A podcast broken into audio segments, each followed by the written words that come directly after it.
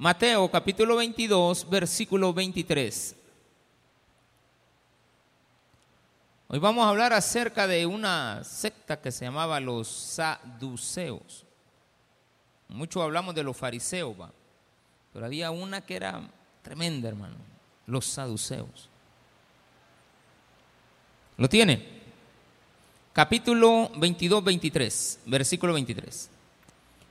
Aquel día vinieron a él los saduceos, que dicen que no hay resurrección, y le preguntaron, diciendo, Maestro, Moisés dijo, si alguno muriere sin hijos, su hermano se casará con su mujer y levantará descendencia a su hermano. Hubo pues entre nosotros siete hermanos. El primero se casó y murió, y no teniendo descendencia, dejó su mujer a su hermano.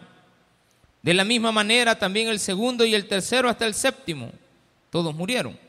Y después de que todos murieron, también la mujer.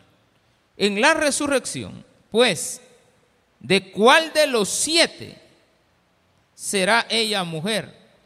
Ya que todos la tuvieron. Entonces respondiendo Jesús les dijo, erráis ignorando las escrituras y el poder de Dios porque en la resurrección ni se casarán, ni se darán en casamiento, sino serán como los ángeles de Dios en el cielo. Pero respecto a la resurrección de los muertos, ¿no habéis leído lo que os fue dicho por Dios cuando dijo, yo soy el Dios de Abraham, el Dios de Isaac y el Dios de Jacob? Dios no es Dios de muertos, sino de vivos. Oyendo esto, la gente se admiraba de su doctrina. Oremos al Señor. Padre, gracias porque nos das la oportunidad de poder aprender acerca de tu palabra. Eres grande y maravilloso y por lo tanto, Señor, sabemos esperar en ti, en todas las enseñanzas que tienes preparadas para nosotros. Gracias por esta oportunidad, gracias por las cosas que nos das cada día, esperando, Señor, en ti una respuesta en todas las incógnitas que podemos tener. Gracias porque eres bueno porque grande siempre es tu palabra. Amén y amén. Gloria a Dios. Qué bueno.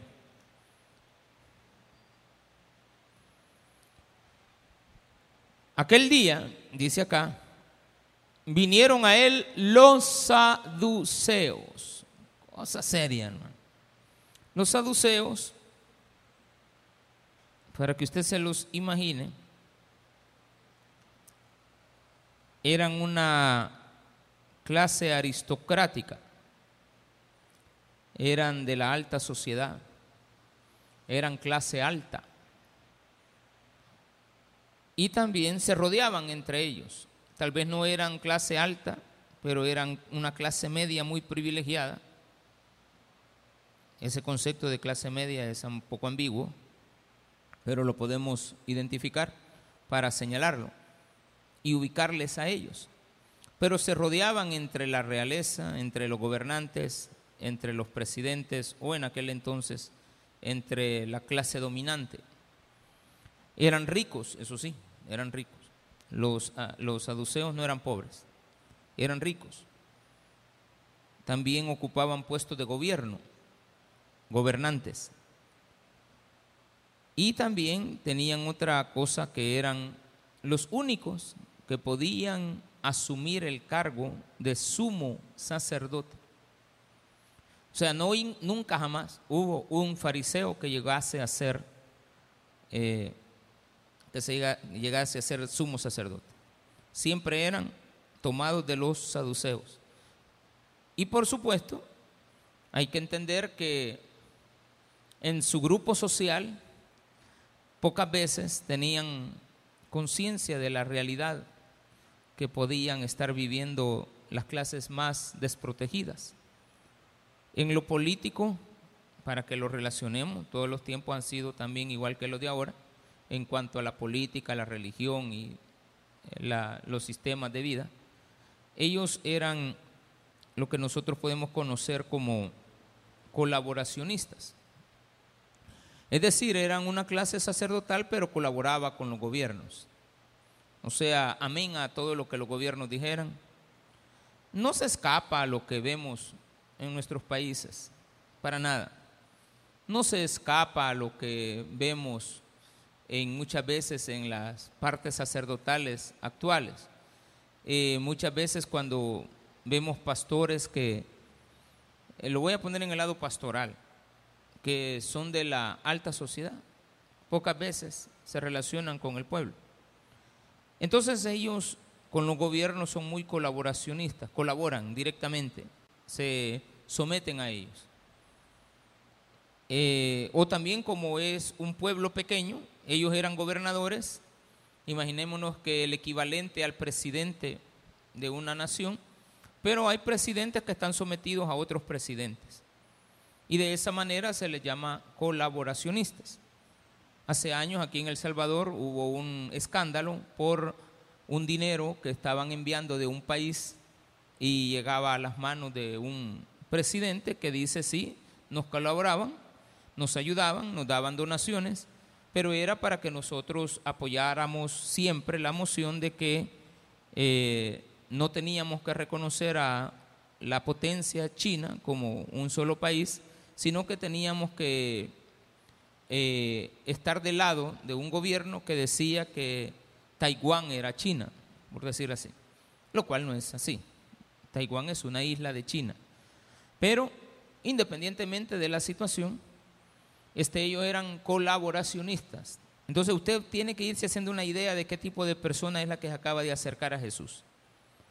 Además eran en lo religioso tradicionalistas. Se basaban en las tradiciones, pero no aceptaban las tradiciones orales solamente las escritas. Ellos no aceptaban que usted les dijera algo oral, dámelo por escrito. Eran formalitos en eso.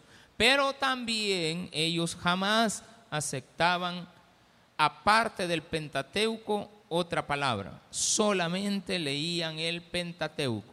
No leían a los profetas, ni creían en ellos, ni en sus escritos, ni tampoco creían en los libros poéticos como los salmos, los proverbios, cantares, eclesiastés, nada que ver, ni Job. No había tal cosa de creer que esos libros eran inspirados por Dios. Los tenían como lectura secundaria. Para ellos todo se basaba en, en el libro, en, la, en, el Pentateuco, solamente en el Deuteronomio. Eh, los cinco libros primeros de la Biblia, Génesis, Éxodo, Levítico, Números y Deuteronomio. Basados en ello, ellos habían llegado a conclusiones donde no aceptaban la resurrección de los muertos. ¿Qué no aceptaban los saduceos? Que había resurrección. Imagínense el tipo de pensamiento. Y ellos eran aristócratas. Entonces ellos decían, eso es y así se queda.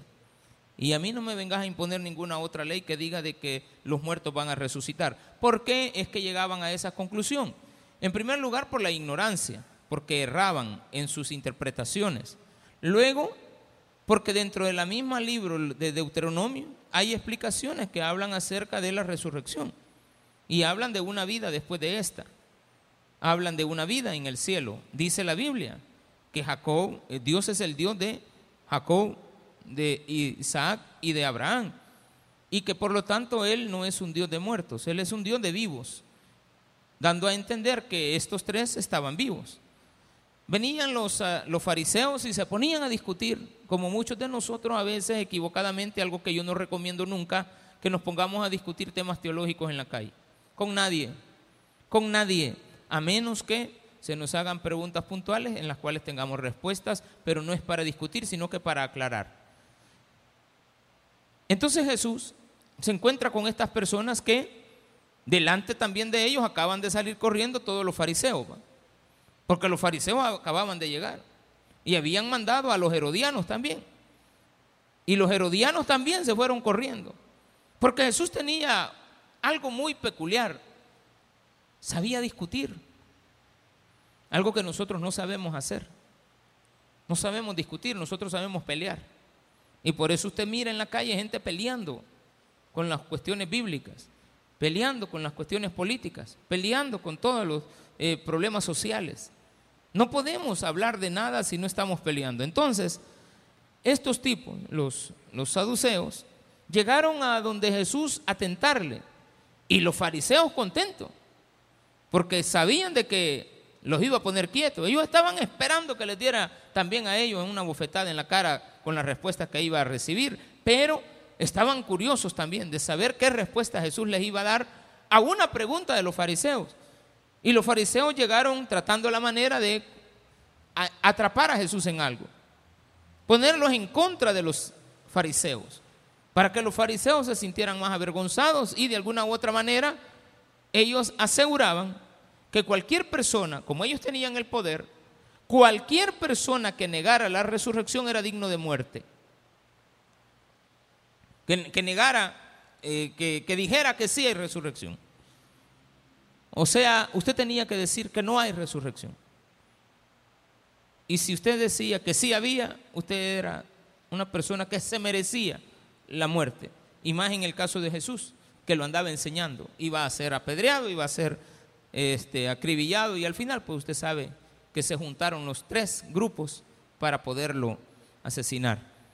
Pero aquí dice algo bien importante. Llegaron donde Jesús y le dijeron, maestro, Moisés dijo, si alguno muriere sin hijos, su hermano se casará con su mujer y levantará descendencia a su hermano. Y aquí viene una situación bien crítica. ¿Por qué? Porque como los fariseos, también en su ignorancia, no sabían defender la palabra de Dios, ellos habían llegado a citar versículos, por eso es que estaban agarrando, se agarraban a bibliazo, por decirlo así. Y ellos les decían, sí, pero es que tenemos que dar la ofrenda a Dios como a Aarón. Entonces Aarón está vivo, evidentemente. También tomaban otros versículos donde decía que mi pueblo resucitará en aquel día.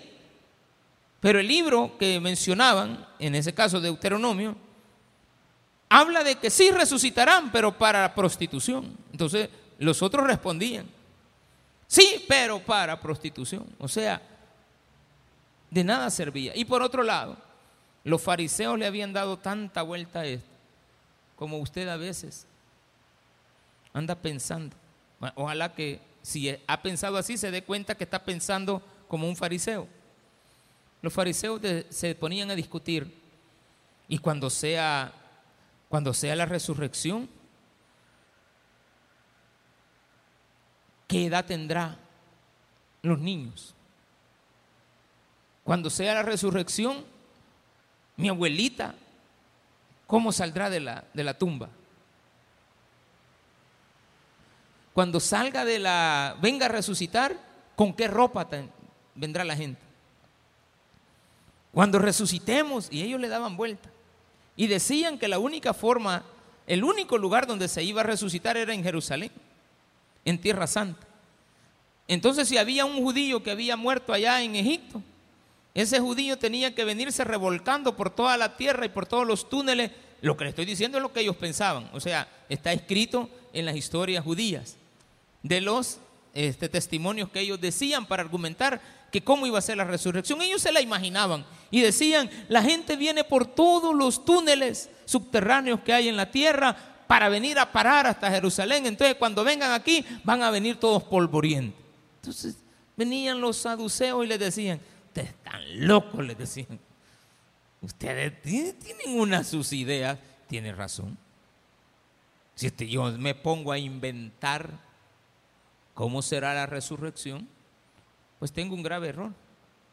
He confundido la tierra con el cielo.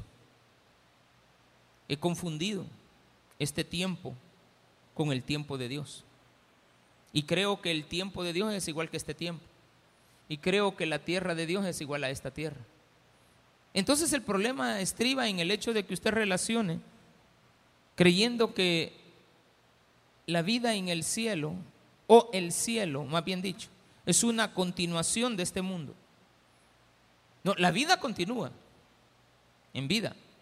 Porque usted no va a morir, usted tiene a un Dios que es Dios de vivos. Así es de que aunque usted esté muerto, vive. Desde el momento que murió Abraham, Abraham está vivo, dice la Biblia, punto. Dice la Biblia que Isaac está vivo, que Moisés está vivo, que Isaías está vivo. Que nadie que ha muerto en Cristo está muerto, están vivos. Pero Dios no es un Dios de de, muertos, sino de vivos. O sea que los muertos no tienen a Dios como lo, lo tenemos nosotros. Ellos no pueden estar en el lugar del cielo. Y por lo tanto se nos pierden. Y empiezan a discutir como toda la gente discute. Entonces no veían factible el hecho de las posiciones fariseicas de la resurrección. Porque no le habían ido a preguntar al que sabe, mi hermano. Usted aquí ha venido ahora aquí a preguntarle a Cristo. Sus incógnitas pueden ser las mismas.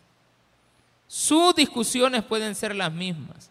¿Dónde está el problema? En que erramos, pecamos, fallamos, erráis, dice la Biblia, ignorando las escrituras a pesar de que las leen.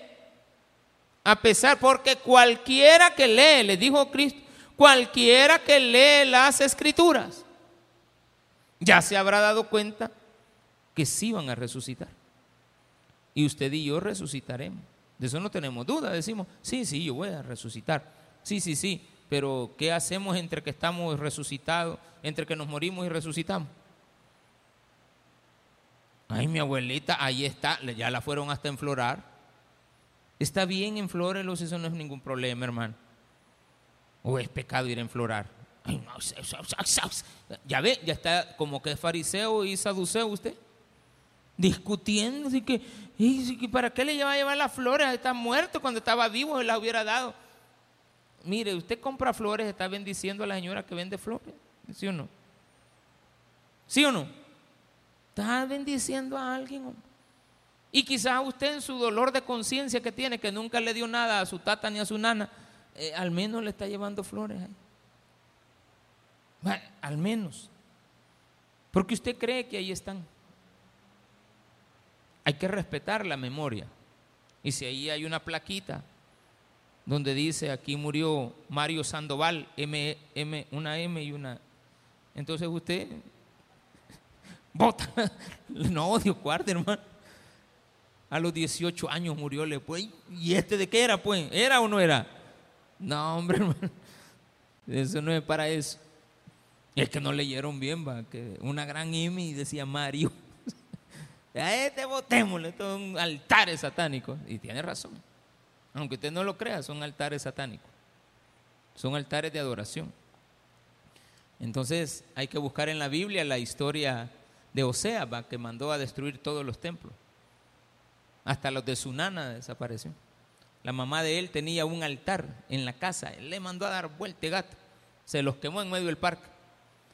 Después el pueblo lo volvió a restaurar cuando les quitaron al rey ese. Y la situación se empeoró. Entonces, dice acá la Biblia que ellos se basaban en algo maestro, Moisés dijo, ah, Moisés, ¿y qué dijo Moisés?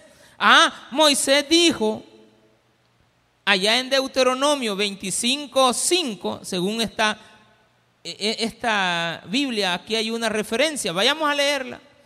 Deuteronomio 25, 5, vamos a ver qué dice, porque ellos dicen que de ahí se basan. 25, 25. ¿Qué dice? 25.5. ¿Lo tiene?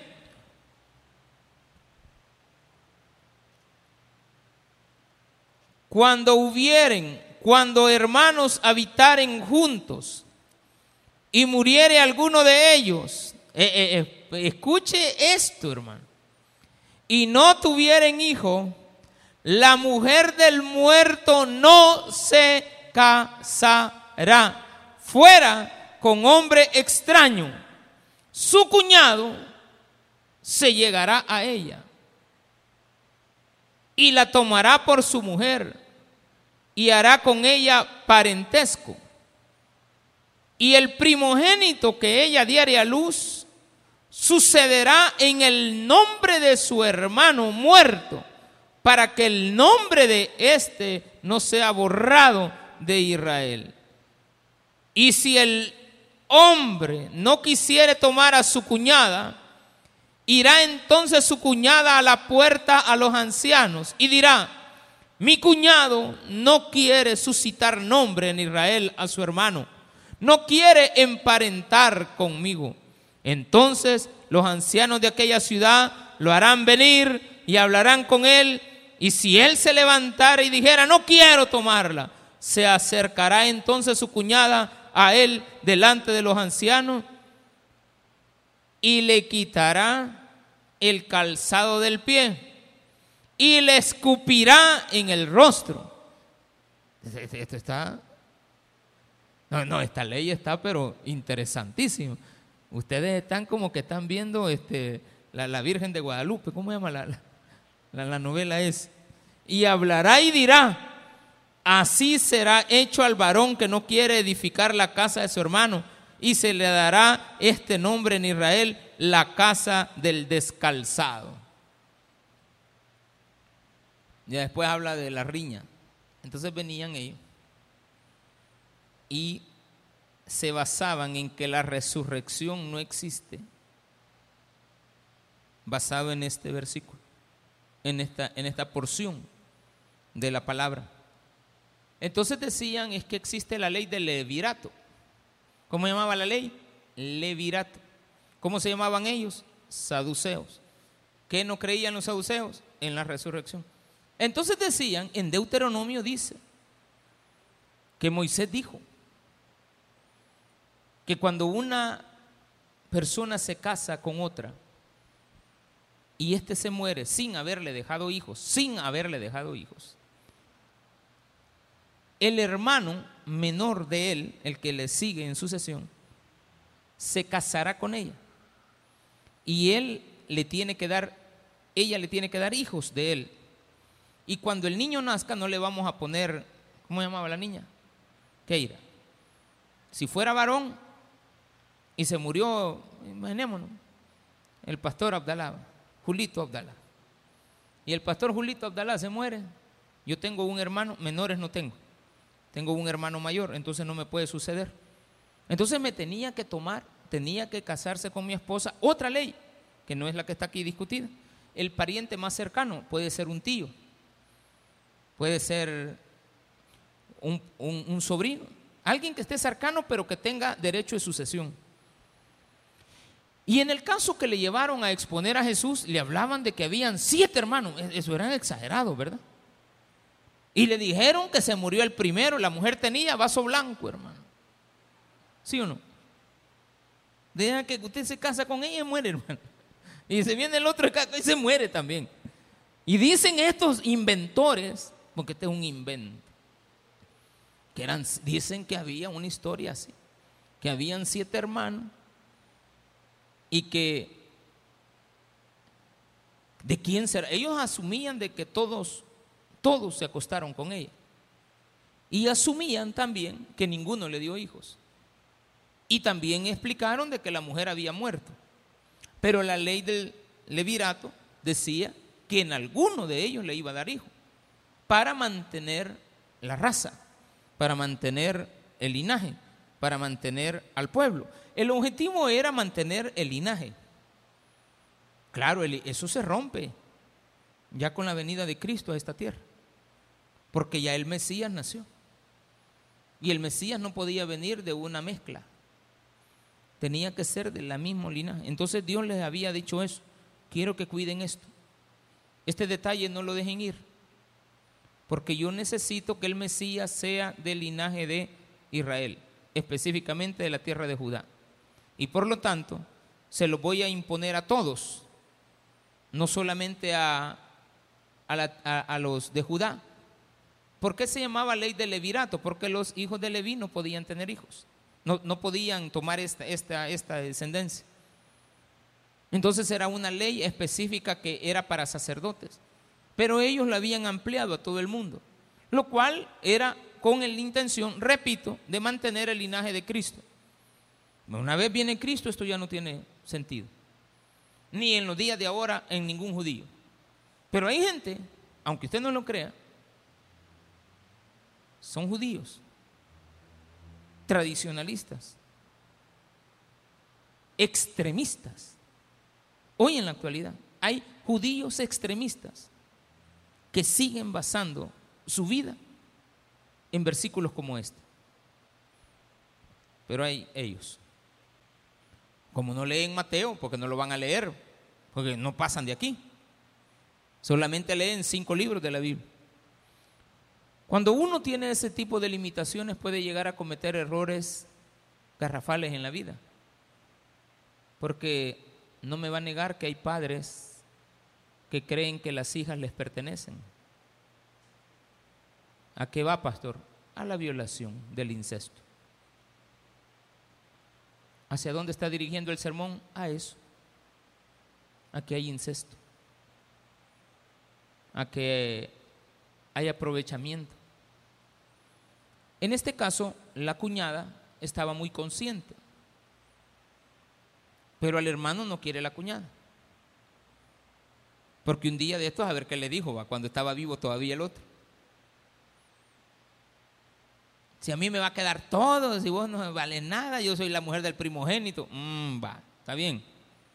Un día se murió y dice acá la Biblia que la mujer, si él la despreciaba y no quería casarse con ella, se iba a la alcaldía, se iba donde el pastor, a donde competiera, según lo que dice aquí la Biblia, iba a los ancianos y ella les decía, este hombre no se quiere casar conmigo. Y entonces venían y lo mandaban a llamar. Ajá, fulanito, siente, aquí está la mujer que era de su hermano, ella está viuda, ¿por qué no se casa con ella? No, no la quiero. Porque no me pueden obligar. Entonces está en contra de lo que Dios establecía. Dije establecía, no establece. Ya no tiene sentido esta ley. Ya Cristo vino, ya se resolvió el problema. Entonces venía ella y le tenía que quitar el calzado, el, zapato, desamarrarle la cinta y quitarle el zapato. No dice que se lo tiene que tirar en la cara, le tiene que escupir en la cara, pero ella también, las de ahora le tiran el zapato, hermano. Estas de ahora es, le agarran y, desgraciado no me quiere redimir. Claro, la mujer no trabajaba, no, tenía derecho a trabajar, solo podía trabajar en casa. Si era viuda se moría de hambre. La mujer dependía del alimento de un hombre. Era un, sistema patriarcal, machista, diría cualquiera. En la época de, de la actualidad diría machista, no, no era machista, era protector pero, bien, cada quien que lo vea desde su punto de vista. Pero esto establecía de que la mujer quedaba desamparada. Y ella dice, no me quiere heredar. Y el niño le tenían que poner el nombre del difunto. Entonces decía el otro hombre, ¿yo por qué voy a tener un hijo y le voy a poner el nombre del difunto? De mi hermano muerto. No, yo le voy a poner el nombre. Jamás en la Biblia usted va a ver que el hijo primogénito de un varón se llama igual que el papá. Solo aquí en El Salvador Padre. ¿Cómo se llama el niño? Chepetoño. Y el, y el papá, Chepetoño. Y el abuelo, Chepetoño. Y el otro, Chepito Toño. De acuerdo, que todos se llaman Chepetoño. Allá no era así. Usted tenía que ponerle el nombre a su niño de un familiar que no fuera su padre.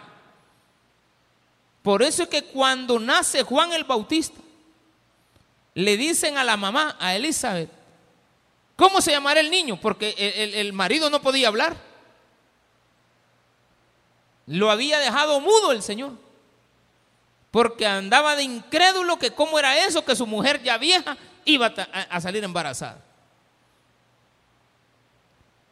Y entonces él, eh, ¿cómo será eso, Señor? Que mi mujer va a estar preñada. Y, y le dijo, te vas a quedar mudo hasta que el niño nazca. Ah, hasta que sea presentado al Señor. Y cabal, el niño nació. ¿Y a cuándo lo lleva Elizabeth? Dios le había dicho, le vas a poner Juan. entonces le preguntaron, si que no hay nadie que se llame Juan, ¿por qué le vas a poner Juan? Y en ese momento sale hablando el Eleazar y Juan se llamará. Ah, pues, pues, pues, ya volvió a hablar este. Ya Dios le había dado la orden que hasta ese día hablara. Porque si Dios te quiere cerrar la, la boca, te la cierra, hermano. ¿O no? Por incrédulo. Sí hay resurrección de los muertos. Pero aquí el tema no era ese. Le habían llegado con una discusión disque teológica. que tenía que ver con el incesto y una ley de levirato.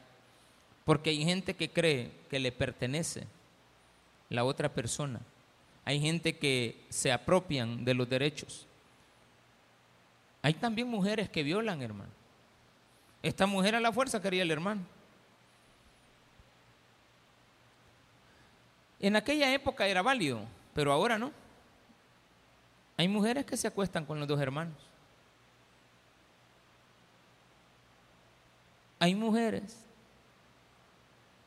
No voy a hablar de que si lo hizo usted en el pasado.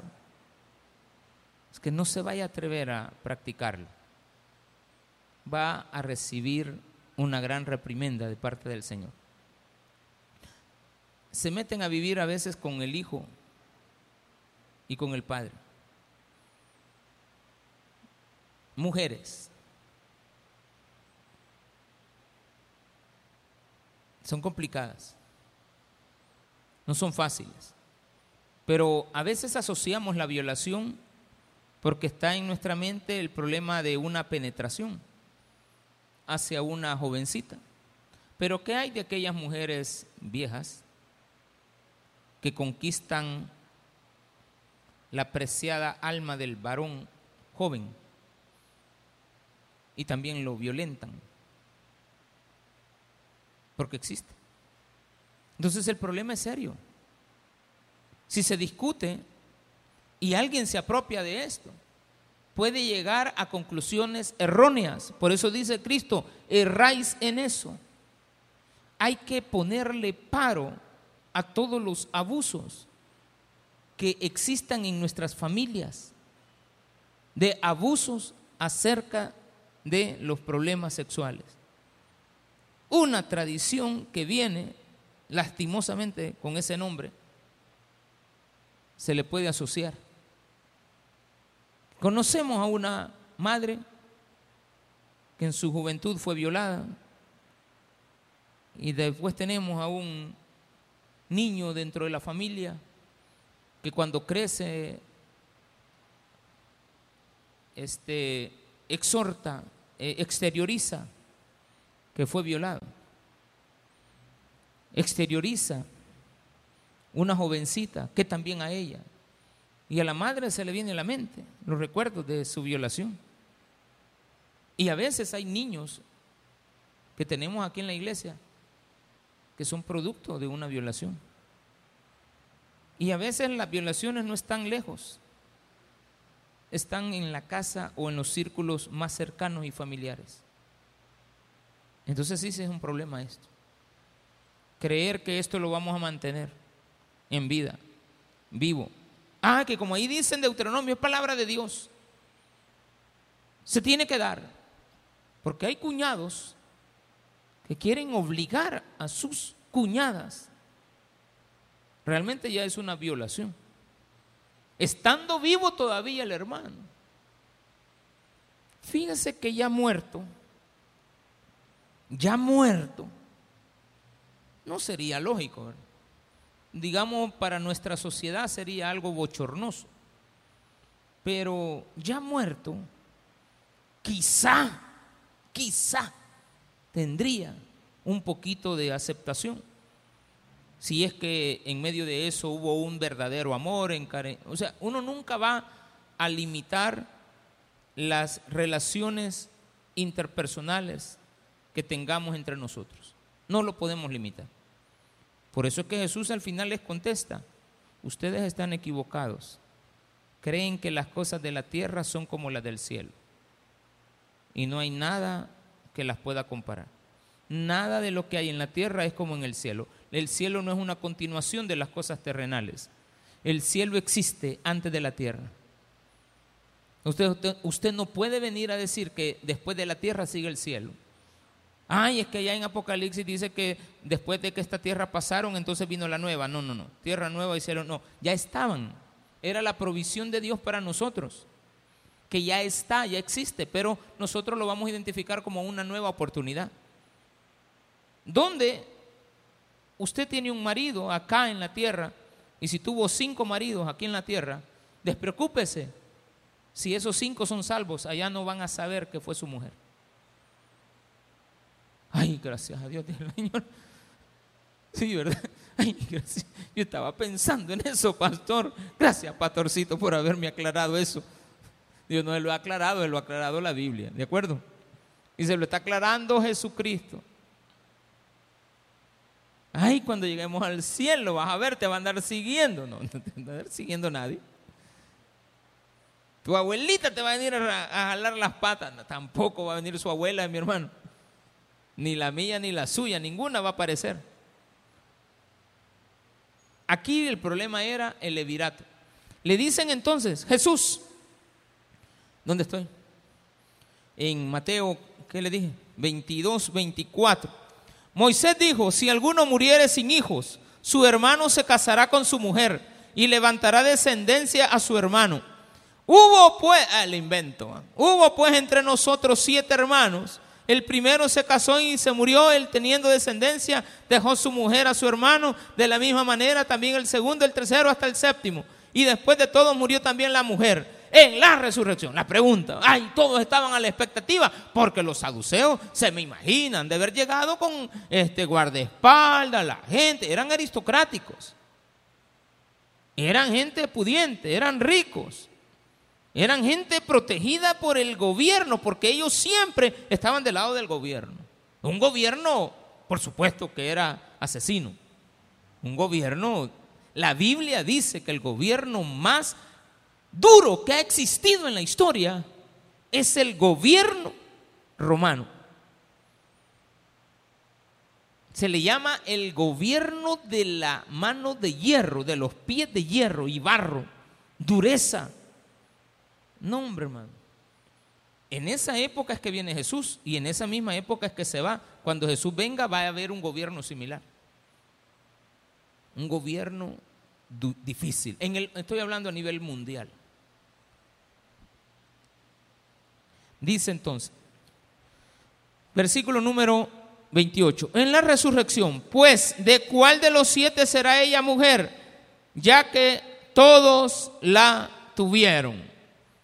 Entonces respondiendo Jesús les dijo, mire, esto es bien importante. Jesús le responde en base a los errores que tú cometes en la vida. ¿Es correcto lo que ellos llegaron a plantear? No. ¿Por qué? Porque no se han dado cuenta que el cielo no es como la tierra. Es cierto que hay parábolas. El reino de los cielos es semejante a, no dice que es así, es como, no es semejante a. Para que ustedes lo entiendan, ¿cómo es el cielo? Ah, te voy a comparar con algo que ves en la tierra. Pero nunca el cielo es continuación de la tierra, ni tampoco puedes comparar lo que aquí hay con lo que allá hay. Entonces Jesús les dice, ustedes están equivocados, porque la tierra no es como el cielo. Y en segundo lugar, la vida en la eternidad que ustedes afirman, creen que es la vida en la eternidad es como la vida aquí en la tierra. Porque ese es un dilema, ¿verdad? Usted ahorita tiene 55 años, 58, 43, 24. Entonces usted viene y se traslada a la eternidad. Ella dice, ¿y cuántos años tendré cuando sea eterno? Ay, va a ser bien largo, ¿verdad? Usted, ¿largo qué? Ay, no será aburrido usted. Mire sin tiempo. Pues no hay, no hay tiempo, no se puede aburrir. Es un estado diferente, pero que ya existe. La eternidad está, porque tenemos a un Dios eterno, y este Dios eterno está desde el principio, desde la eternidad. La eternidad ya está, por lo tanto, nuestro tiempo no se compara al tiempo de la eternidad, porque ambos, el cielo y la eternidad, ya estaban antes de que existiera la tierra y se nos estableciera las lumbreras como el sol y la luna para contar los años, los días, los meses, las horas. Antes de todo eso ya estaba. Entonces dice, ustedes erran, porque ustedes creen que las cosas que están aquí en la tierra van a continuar allá en el cielo. ¿Ustedes creen de que allá vamos a encontrar a más mujeres o vamos a encontrar a más hermanos para ver quién se casará con ella?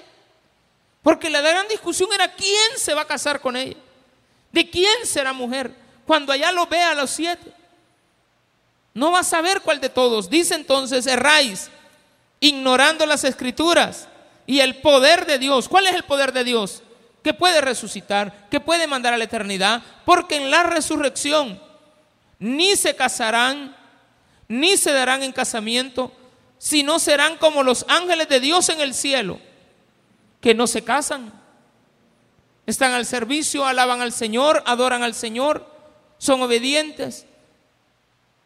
No tienen una mala vida, los ángeles han estado bien y si lo queremos relacionar a la vida, pues vida eterna. A veces la palabra vida nos limita a creer y nos casi nos obliga a ponerle un tiempo. Pero no es así. Pero respecto a la resurrección, ya aclaramos el caso de que ustedes todo lo confunden. Ahora hablemos de la resurrección, que es el otro error de ustedes. Ustedes dicen que no hay. Cualquiera que lea las escrituras sabe que hay. Y no me voy a referir a las escrituras que ustedes no leen, sino que a las que ustedes leen. Cuando ustedes las leen, las leen muy rápido, sin entender, sin analizar, sin, sin, sin pedirle a Dios dirección. Cuando lean la Biblia, pídanle dirección a Dios. Porque desde el momento que dice, yo soy el Dios de Abraham, y Abraham ya tiene como 400 años de muerto, y Abraham ya tiene, bueno, si nos vamos ahorita literalmente en el tiempo que ha pasado, tiene 6.400 años de muerto Abraham. Pero dice que está vivo. A estar bien viejito Abraham, vea. Ay, hermano. Pastores que ha de tener una gran barba. Como así se lo han dibujado a usted a Dios en unas, en unas imágenes. Ustedes creen que Dios, y les dice Jesús a ellos, ustedes creen que Dios es viejo, que es un anciano ¿Ustedes creen que Abraham está viejo? ¿Cuántos años tendrá Abraham? ¿Cuántos años tendrán algunos de ustedes? Han tenido hijos que ya se murieron. Yo tengo una hija que, falleció. No sé qué edad tiene. Porque voy a pensar que es una bebé. No. No, es un ser. Es un ser humano, pastor, no. Es como un ángel. Y está con el Señor.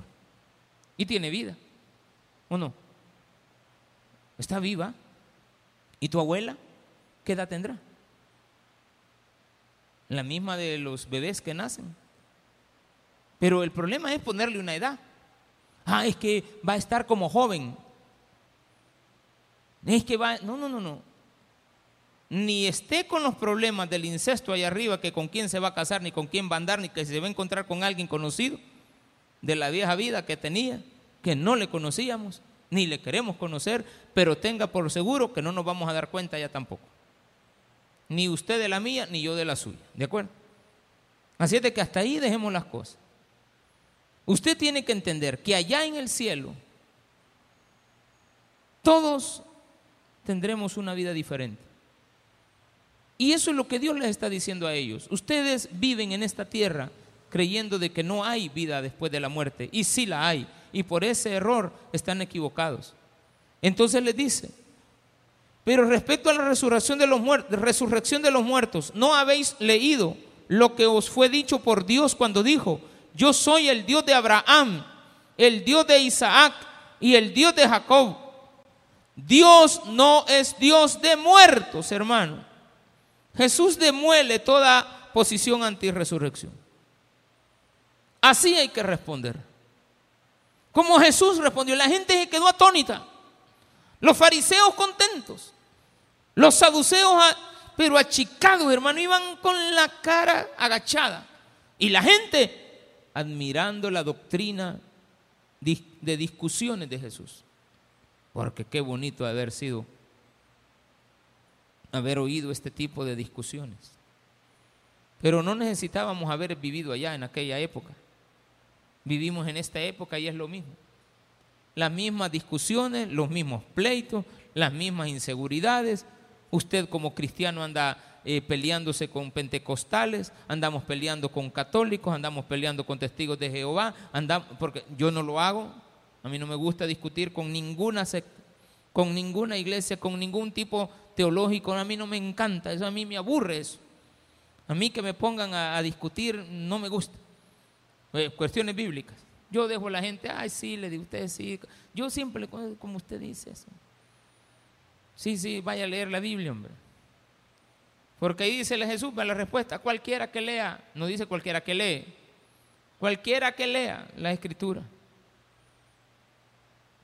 Yo soy el Dios de Isaac, el Dios de Jacob, Dios de vivos, no de muertos, sino de Dios, Dios no es de Dios, perdón, Dios no es Dios de muertos, sino de vivos. Oyendo esto, usted y yo nos tenemos que admirar de la doctrina de Jesús. Yo espero que cada vez que venga a la iglesia, usted sepa que Dios le va a aclarar un punto más en su vida. Echemos atrás todos esos pensamientos erróneos que hay con el incesto. No pueden estar conviviendo entre familiares. La Biblia no prohíbe el matrimonio entre primos, por ejemplo. Pero nosotros tenemos mucho respeto hacia las primas, hacia los primos. No lo prohíbe, nunca dice, no conocerá el primo o, el hermano de su, el hijo de su hermano no conocerá la desnudez de la hija de su hermano. No, no, eh, eh, a eso se refiere. Cuando dice la Biblia, el padre no conocerá la desnudez de su hija, el hermano no conocerá la desnudez de su hermana, el, tío, el abuelo no, no conocerán la desnudez de... Y hay que basarnos en eso, que no hay que conocer esa desnudez. La madre sí, dice, no hay problema, con la mamá puede conocer la desnudez, pero no es para acostarse, sino que es para poder cuidar, porque una madre puede cuidar a su hijo. Un padre cuando ve que su hija ya va creciendo en edad, ya no debe de cuidarla a él. Yo me acuerdo, yo cambiaba a mis hijas, las trataba, claro, ahora ellas no se acuerdan, vale mi cariño y mi respeto, yo las cuidaba y todo, pero ya llegó una pequeña edad bien corta en la vida que ya mi esposa y yo, mira, de aquí para allá ya, este, tú cambiarla, yo solamente te voy a ayudar ahí a, a lavarle los, sus necesidades fisiológicas que tampoco de eso se acuerdan, hermano. Porque si los hijos reconocieran lo que uno hace por ellos y ha hecho por ellos, yo creo que ahí el Luisito y la y Yesenia van a tener que estar limpiando pamper, ¿o no? Pero los hijos cuando crecen, que van a andar acordando que uno les limpió los pampers, que uno los llevó al médico. Uno está para cuidar a sus hijos. Uno está para cuidar a sus hermanas, a sus cuñados, a sus cuñadas. Uno está para cuidar y proteger. No está para entregar en matrimonio. No está para andar buscando conveniencias. Uno está aquí para proteger porque Dios nos ha enseñado a eso. Y no andar discutiendo temas teológicos. Esta iglesia a usted nunca le va a enseñar que discuta temas teológicos. Le va a enseñar a que los retenga, que los aprenda para que cuando venga el engañador con doctrinas falsas, a usted no me lo confundan, usted tenga bien cimentada la palabra de Dios, no solamente porque la lee, sino porque también la viene a escuchar, la pone en práctica, la vive, la practica, la, la enseña a sus hijos y a todo lo que sea conveniente para que tengamos una buena vida en esta tierra. Démele un fuerte aplauso a nuestro Señor.